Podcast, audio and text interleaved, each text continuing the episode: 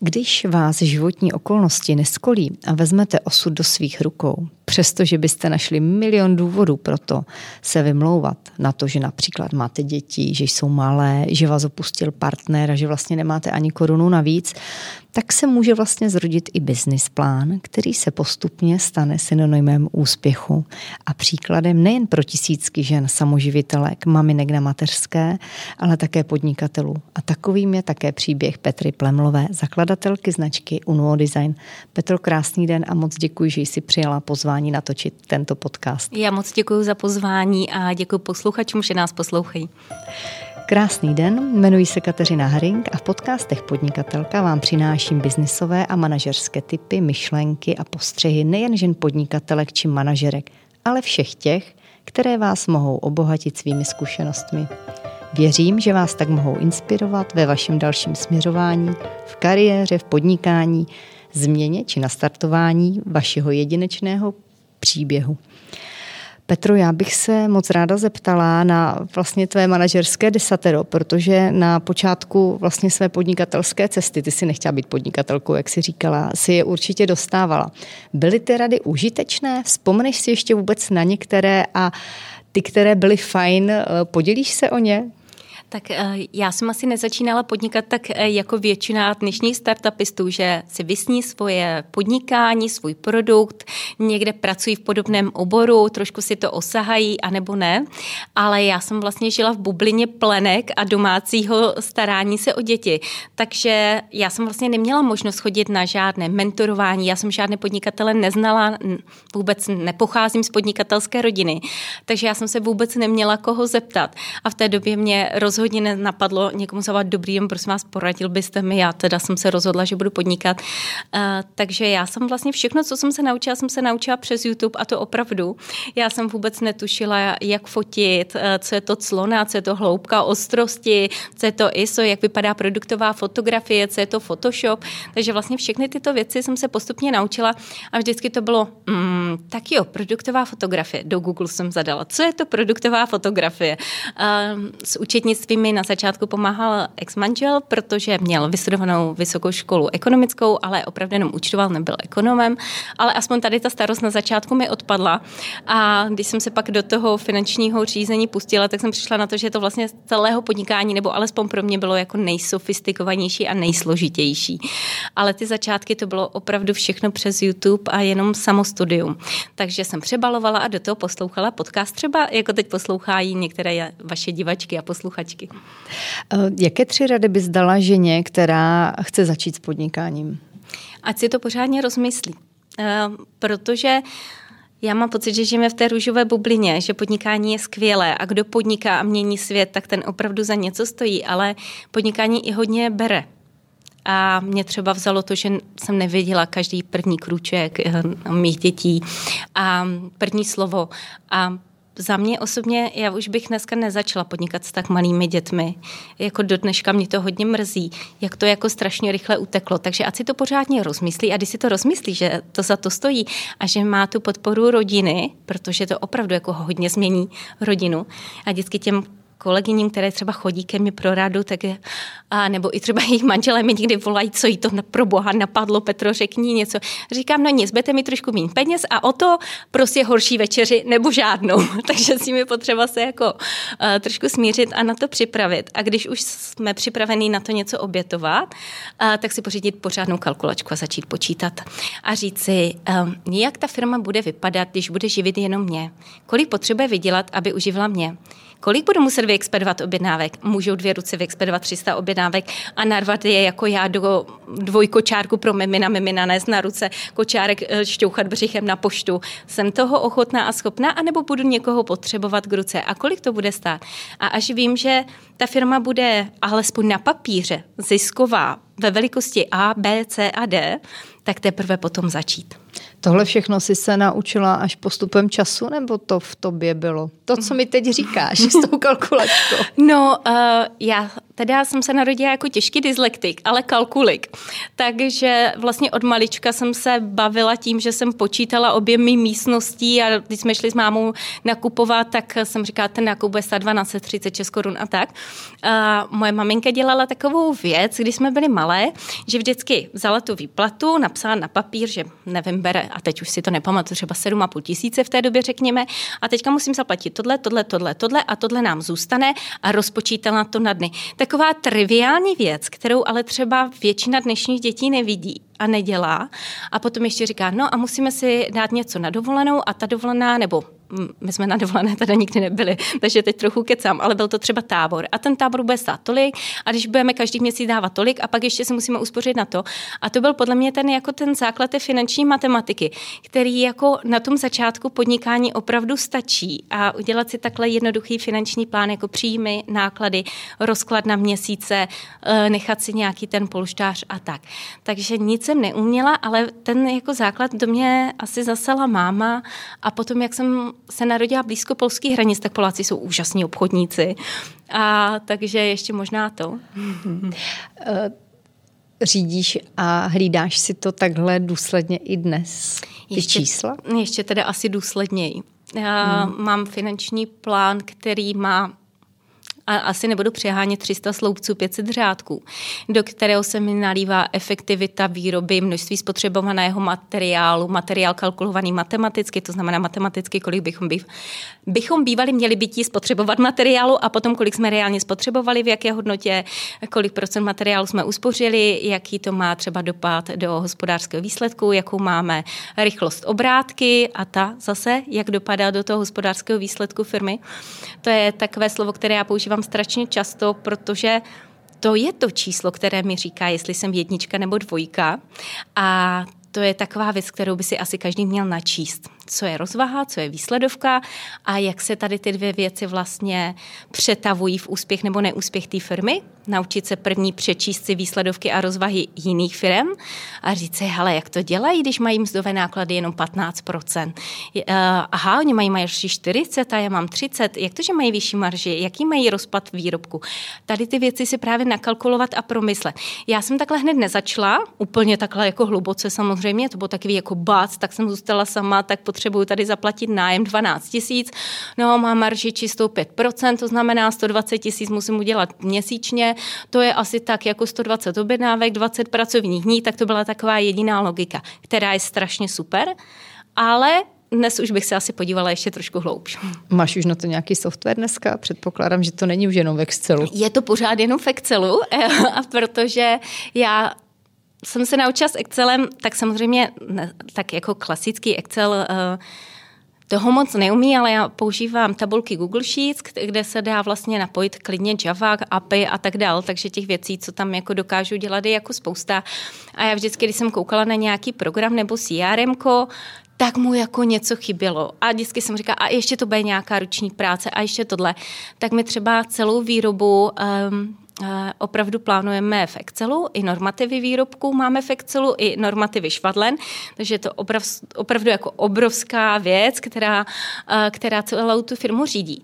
A je jako velikánská výhoda toho Excelu je, anebo i třeba těch Google tabulek, které jsou teda za mě mnohem lepší, je, že to je hned jako hned a zadarmo.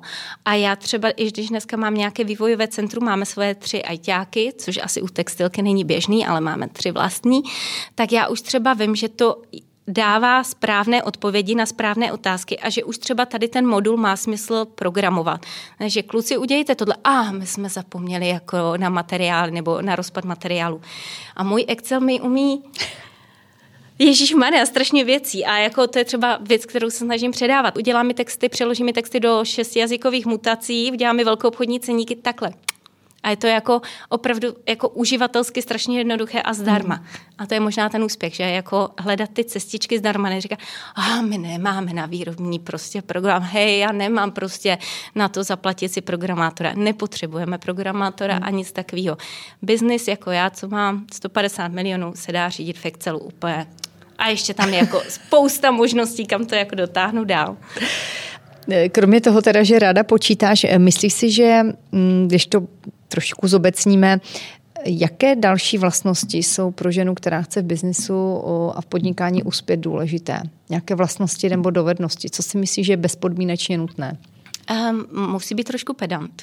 To je jako důležité, aby ta práce, kterou odvádí, aby jako byla opravdu perfektní, aby na tom trhu šlo vidět, že to dělá trošičku jinak. A potom jako se zamyslet, no, že dneska je takový trend jako e-shop na kliknutí, ale e-shop je technologická firma. Tudíž chceli technologickou firmu, tak musím rozumět technologii. Jako šít nestačí. Umět šít anebo kreslit látky, třeba kreslit látky, nestačí. Proč to nestačí? Protože... Mm, Co tam musíš umět navíc ještě? Právě technologie. Ovládat technologie a ovládat je inteligentně. Ta maržovost na tém textilním průmyslu je opravdu velmi malá. A pokud uh, tu marži potřebuji zvednout pro ten růst budoucí, tak potřebuji ty věci zautomatizovat. A na tom začátku ideálně zautomatizovat sama z obýváku, protože já jsem si třeba programátora dovolit nemohla. Když mi řekl, jo, upravička banneru, CSS, výborně, to je za chvilku, za 15, dobrý. Já jsem věděla, že 15 máme na týden na jídlo, takže kam, tak máte hodinu na to mi vysvětlit, jak to plus minus funguje. A tak jsem si večer vygooglila, co je CSS, a ty základní úpravy jsem si udělala sama samozřejmě záleží, jak jako ten člověk tu firmu chce pojmout, Jasně. jak ji chce velkou. To jsme si bavili na začátku, chci firmu A, B, C, D, co od toho očekávám. Ale já jsem jako věděla, že ty čtyři děti jedí hodně, ta marže na textilu je malá, takže to bude muset být velký, nebo teda větší než v obýváku. Myslíš si, že my ženy děláme nějaké zásadní chyby v podnikání? A opět nechci sice generalizovat, ale možná si se s něčím setkala, co je pro ty ženy častější, než třeba je mhm. tomu u mužů. Rozdíl mezi chlapečkem a holčičkou je daný. Já to jako, mám čtyři děti, já vím, že dneska se to jako, dneska se sluší říkat, holky můžou všechno jako hmm. kluci, kluci můžou jako holky.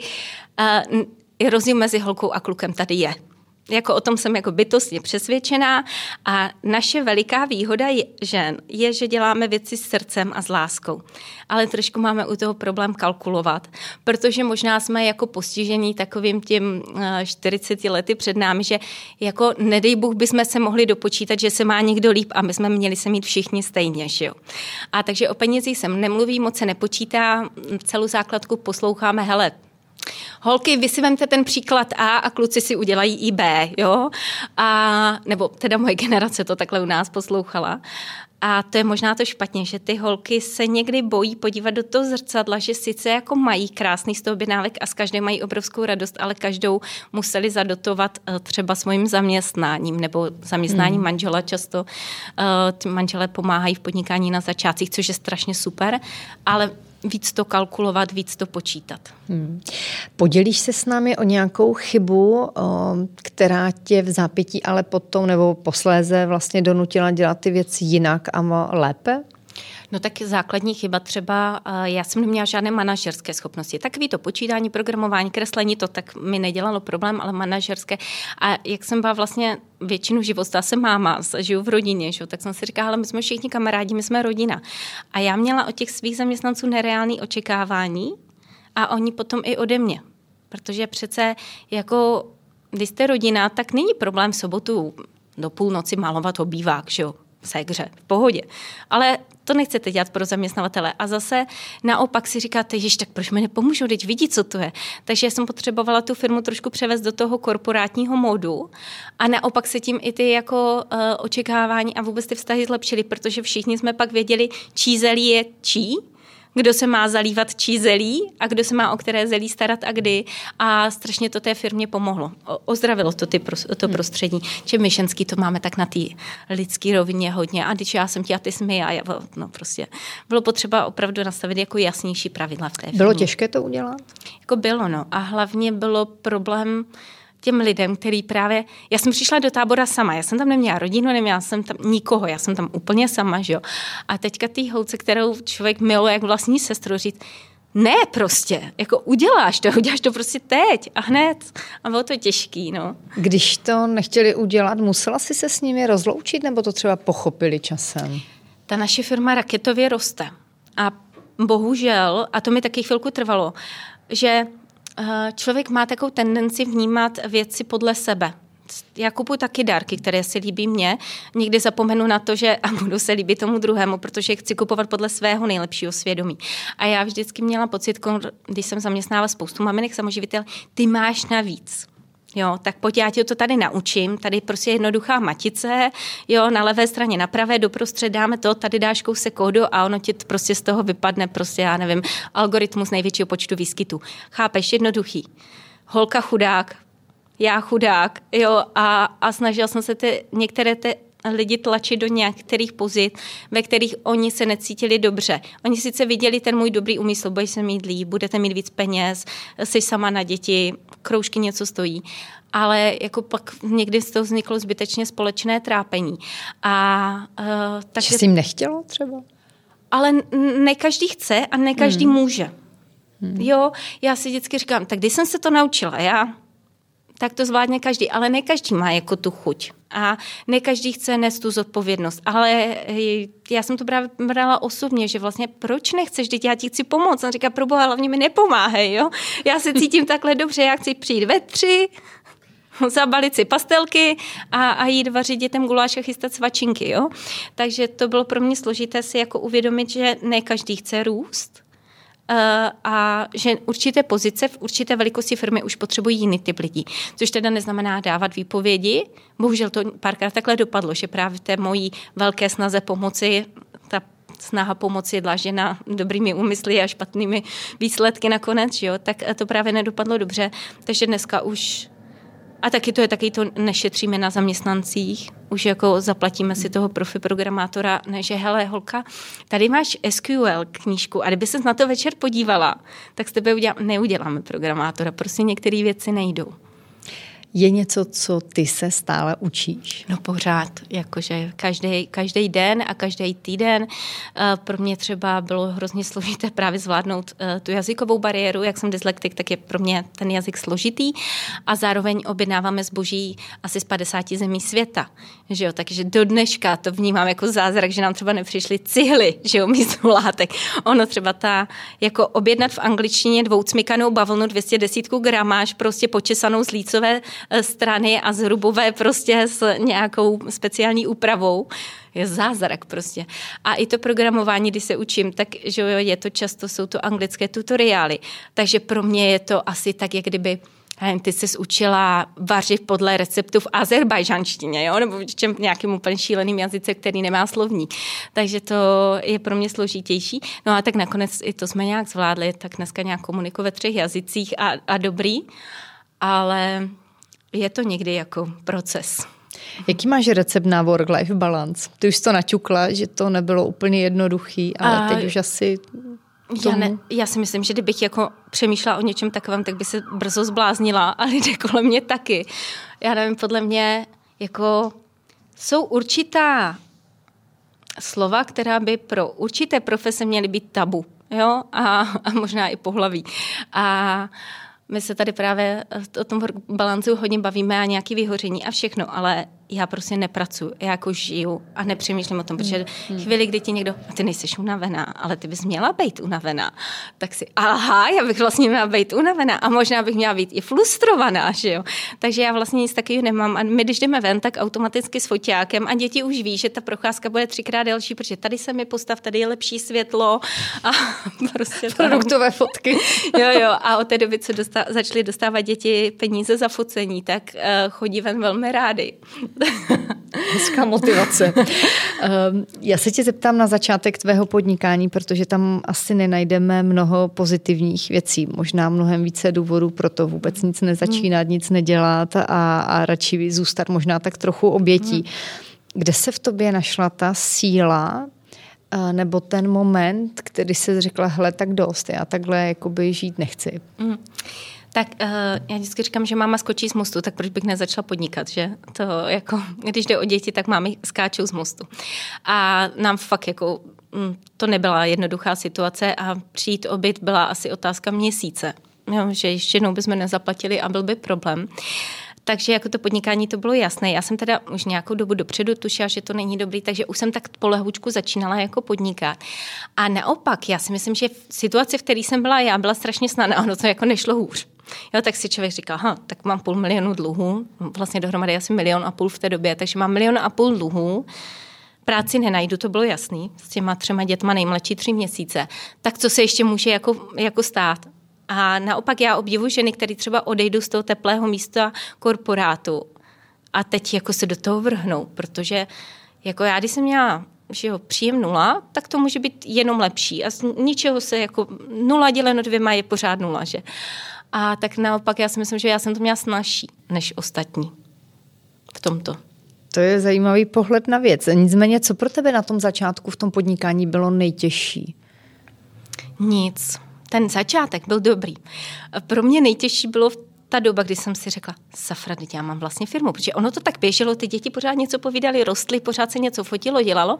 Najednou jsem se otočila, děti už chodili do školy a teď jsem si říkala, do prčis, teď já tu mám 50 lidí, jako já už mám fakt velkou firmu a, a velkou zodpovědnost. A to je ta chvíli, kdy se člověk zastaví a najednou si jako uvědomí ty důsledky všeho toho, co doteď dělal. Takže tak. jsi zodpovědnější pak? Já si myslím, že určitě. Jako, já sama vždycky si myslím, že docela zodpovědný člověk, ale teď jako mnohem víc. Já ještě, že jsem dyslektik a měla jsem jako dítě ADHD, tak jsem byla taková hodně rozvrkaná pořád. Tak teďka jako jsem extrémně strukturalizovaná a až tak, že um, je mi líto všech, co se mnou musí občas pracovat. Ale děvčata už si zvykly a, a je to dobré, no, ale na všechno je nějaká tabulka. No, aplikaci, která mi říká, kolik, které dítě, děti už nevěří na Ježíška moje, pokud máte, tak je teď ode, odejte od stolu. Tak já mám třeba i aplikaci na kupování dárků, sama vlastní, že prostě říká, kolik má kdo dárku, za jakou hodnotu, aby to bylo jako vůči všem dětem fair a tak. A musela jsem se právě hodně strukturalizovat, abych to množství těch informací a ten mikromanagement, který dělám a neměla bych, tak abych zvládla. Máš chuť z toho někdy jakoby vyskočit, jako odpočinout si od toho, nebo ti ta strukturovanost pomáhá?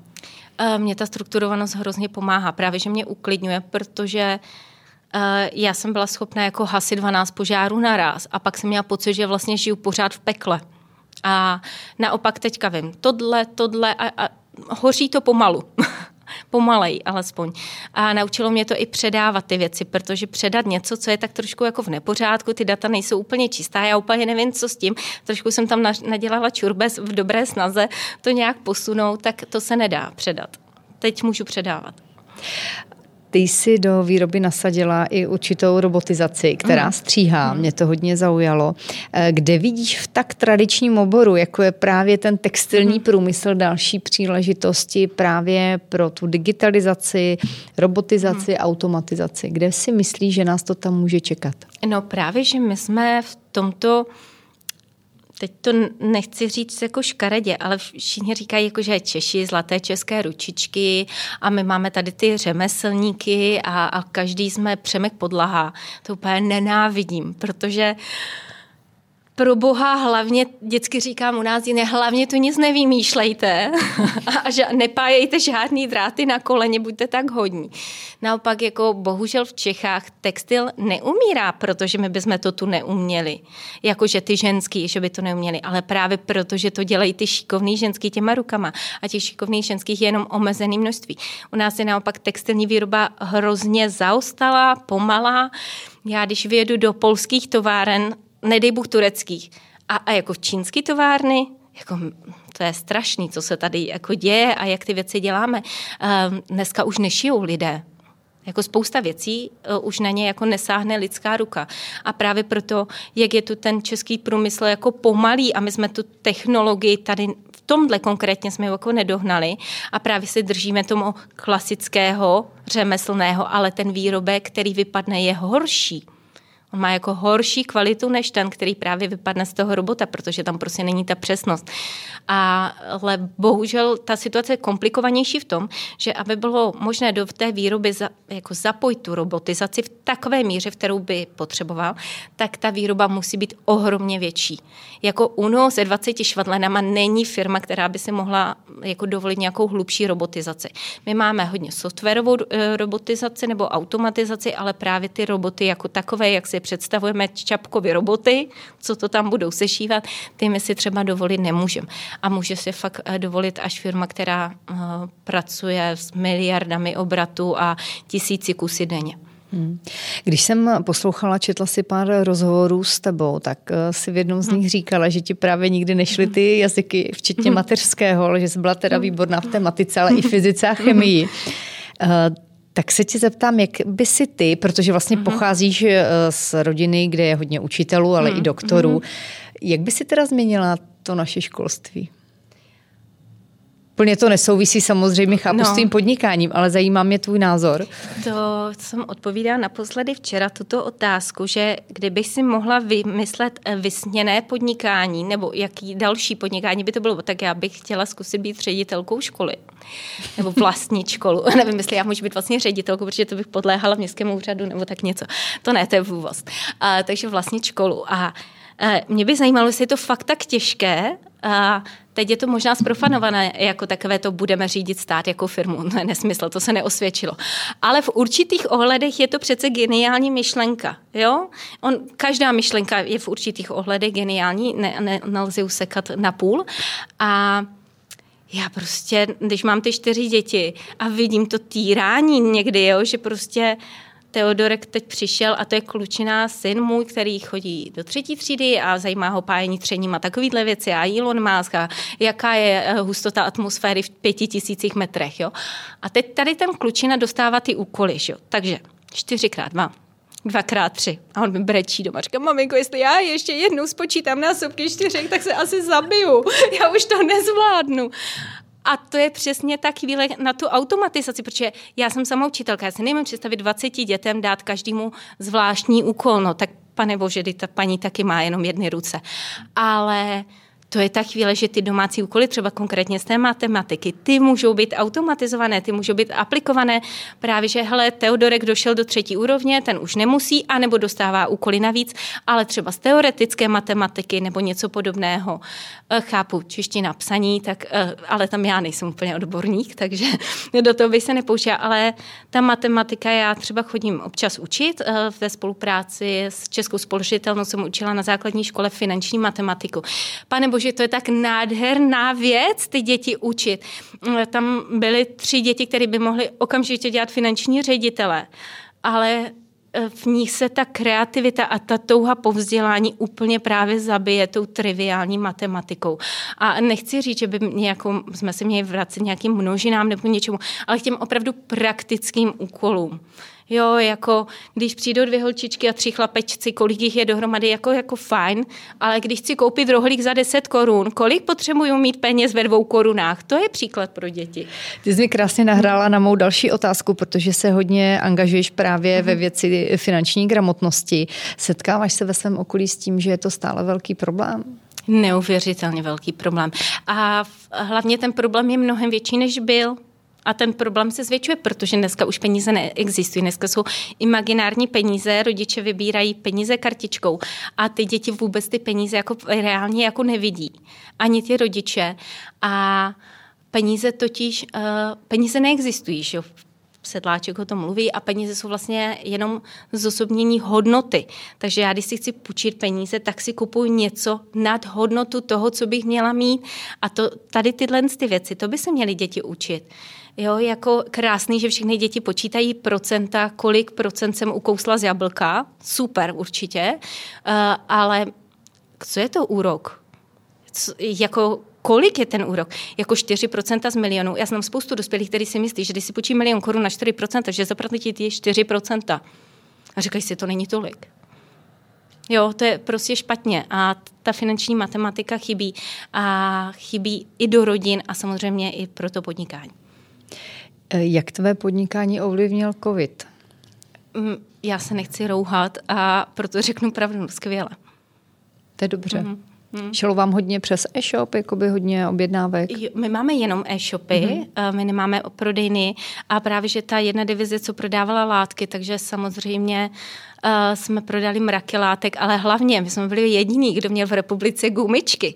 Naše podnikání vyrostlo o 300% díky gumičce, což je jako toto, jo, taková ta věc. Jako na, Jak, na měla jich tolik na skladě, nebo díky čemu Ne, to ne, bylo? ne, já jsem přijela z uh, Mnichova a jako ženy i muži jsou rozdílní, to tak je. A ženy, my jsme občas takový trošku hysterický, že jo? ale z toho je potřeba čerpat to, to dobré, protože já jsem hystericky přijela z Mnichova, z veletrhu, tam jsem se dověděla, že existuje covid a co to je a všichni měli ty roušky, takže jsem viděla poprvé lidi venku v rouce, nejenom lékaře. Euroshop to byl? No, a jsme, no, nebo na ISPUS by byly nebo možná. Ne, no, no, no. A teď jsem říkala, my potřebujeme gumičky my nutně potřebujeme gumičky, takže já jsem koupila asi 60 tisíc metrů gumiček. Nikdo to u nás jako ve firmě nechápal, co jako se jsem se zbláznila, ty tam jezdili ty prostě dodávky s těma gumičkama. No a všichni měli látky na skladě, všichni měli tuny látek, ale my, my jsme měli i gumičky. Takže tak se zeptám jinak. Uh, distanční výuka v době covidu, tak asi to je jiná otázka, ne? Ne, to bylo super, protože já jsem chodila na 16 hodin do práce, jelikož jsme potřebovali šít ty roušky pro ty, že jo, furt někdo volal, nemocnice, policista, bla, bla, bla. Mm-hmm. Takže já jsem šila ty roušky a ty, ty holky v dílně, že jo, měli takový, to známe to. No jo, to se vám to tady jako kecá, že se to dá zvládnout za minutu 20, když jich našijete 20, jo, ale pojďte si to zkusit celou směnu. Takže já jsem chodila na dvousměnný provoz, měsíc kuse s děvčatama, protože říkám, ano, máte pravdu, tak si to dám s váma a dám si obě dvě ty směny každý den. A teď jsem žila v takové jako sladký nevědomosti, jak to doma krásně funguje. Jo, tačka pomohl, občas si vzal ty malý, syn jako pořád spokojený, všechno super, učitelka nevolala, eh, do bakalářů žádný zprávy nechodily. No, jenomže já jsem pak zjistila, že jsem si od, omylem ty bakaláře odinstalovala, ale při tom 16-hodinovém šítí jsem si to nějak jako neuvědomila. Já asi nedávají známky tak logicky, že máme tady jiné problémy. A pak jsem zjistila, že uh, nám chybí úkoly za měsíc. takže... A na, chod, na hodiny chodil, třeba na výtvarku chodil, to jo, syn, takže tak. Super to bylo. Uh, náročné. No, mm, ale... Jak jsi to zvládala, když potom se vlastně ty, ty mladší děti chodí právě na ten první stupeň, tam mm-hmm, to bylo mm-hmm. takové těžší, ne? Tak uh, tam, tam, já mám totiž jako ty čtyři děti a to je taky jako bompary, oni jsou každý jiný. Takže uh, malička v pohodě, ta, ta je tak jako květinka, ta tam chodila na ty hodiny, aby se mohla pokecat s kamarádkama, tak to šlo. Uh, uh, ten starší syn, tak to je šprt, takže ten tam prostě byl. Ten třetí se tvářil, že tam je, tak to byl teda trošku problémeček a, a, a dcera je šprtka, takže dobrý, no. Takže jako, jako v podstatě jsme dopadli jako průměrná rodina. Budou to dohánět. A, a nebo ne, no, tak ono. Jasně, nějak to v životě i, bude. I bez češtiny se dá žít. Řekni mi, jaké máš dlouhodobé plány nebo cíle? Tak eh, dlouhodobé plány jako asi u mě úplně neexistují, ale jako ráda bych si zachovala zdravý rozum. tak, nebo tak to, co tam zůstalo, aby se nezhoršovalo. Takže tak. Je to náročný někdy, ne, že ne, ale tak je potřeba se z toho nezbláznit. No. Díky čemu dovedeš být pořád tak optimistická a usměvavá? Co tě vlastně motivuje? Jak, už jsem se na to no. ptala, no. jak změníš ten mindset, jo? jo jako jo. to není jednoduché, prostě když seš jakoby chvíli loser v životě a nedaří se ti, tak potom jakoby přetočit to na to vinera není jako úplně Já jsem byla i šťastný loser, jako pozor. Jo? No jo, jo, jo. A já jsem, já to mám jako nejmladší dcera, já jsem se narodila proto, abych byla šťastná. Ono prší, ona je šťastná, ona spadne a řekne, to mohlo bolet i víc. Jako, to s ním se asi člověk narodí, ale můj bývalý dětský přítel říkal, že Elon Musk hledá alternativní zdroj energie. A jestli ho budu jako ještě chvíli to, takže mě mohl prodat. Takže eh, bohužel tady nemám žádnou radu, já jsem se s tím narodila. To je úžasné. A bylo to těžké pro moje rodiče, tohle mít doma. Tohle, tohle už teď vyklidněné, mít předtím doma. Líší se to hodně od toho v tom dětství? No, bylo to horší. No. Ty si teda v tom případě vůbec možná nepamatuješ na nějaké těžké chvíle, nebo byly? A pokud... A tak jako proč se v tom babrat? Jako zase, jak by mohl člověk poznat, že je šťastný, kdyby teda občas nebyl nešťastný, že? A možná mě pomáhá, že jsem věřící. Ono to jako dobře dopadne, s náma všema stejně. Takže eh, je potřeba si to nezošklivovat. Ptám se proto, že mě zajímá, jestli máš nějaký nakopávací citát nebo moto, které ti právě v těch těžkých chvílích pomáhá. No, a teď jsem četla moc hezký citát, který teda souvisí s tím jenom takhle to, že říkal, Hloupí lidé mluví o lidech. Chytřejší lidé, ty mluví o tom, co se stalo, ale ty opravdu moudří, ti mluví o myšlenkách. Takže zbytečně se nezapatlávat minulostí a neřešit jednotlivosti, ale řídit se tím cílem. Krásné poselství. Petro, já ti moc krát děkuji, že jsi přišla, že jsi se s námi podělila a vlastně velkou měrou přispěla skvělou náladou a tou energií do toho, to skvělého podcastu. Já ti přeji, ať se ti všechno daří. Ať, Já moc děkuji. Ať jsi zdravá, ať jsou zdravé děti, ať se ti všechno daří, na co sáhneš. Děkujeme.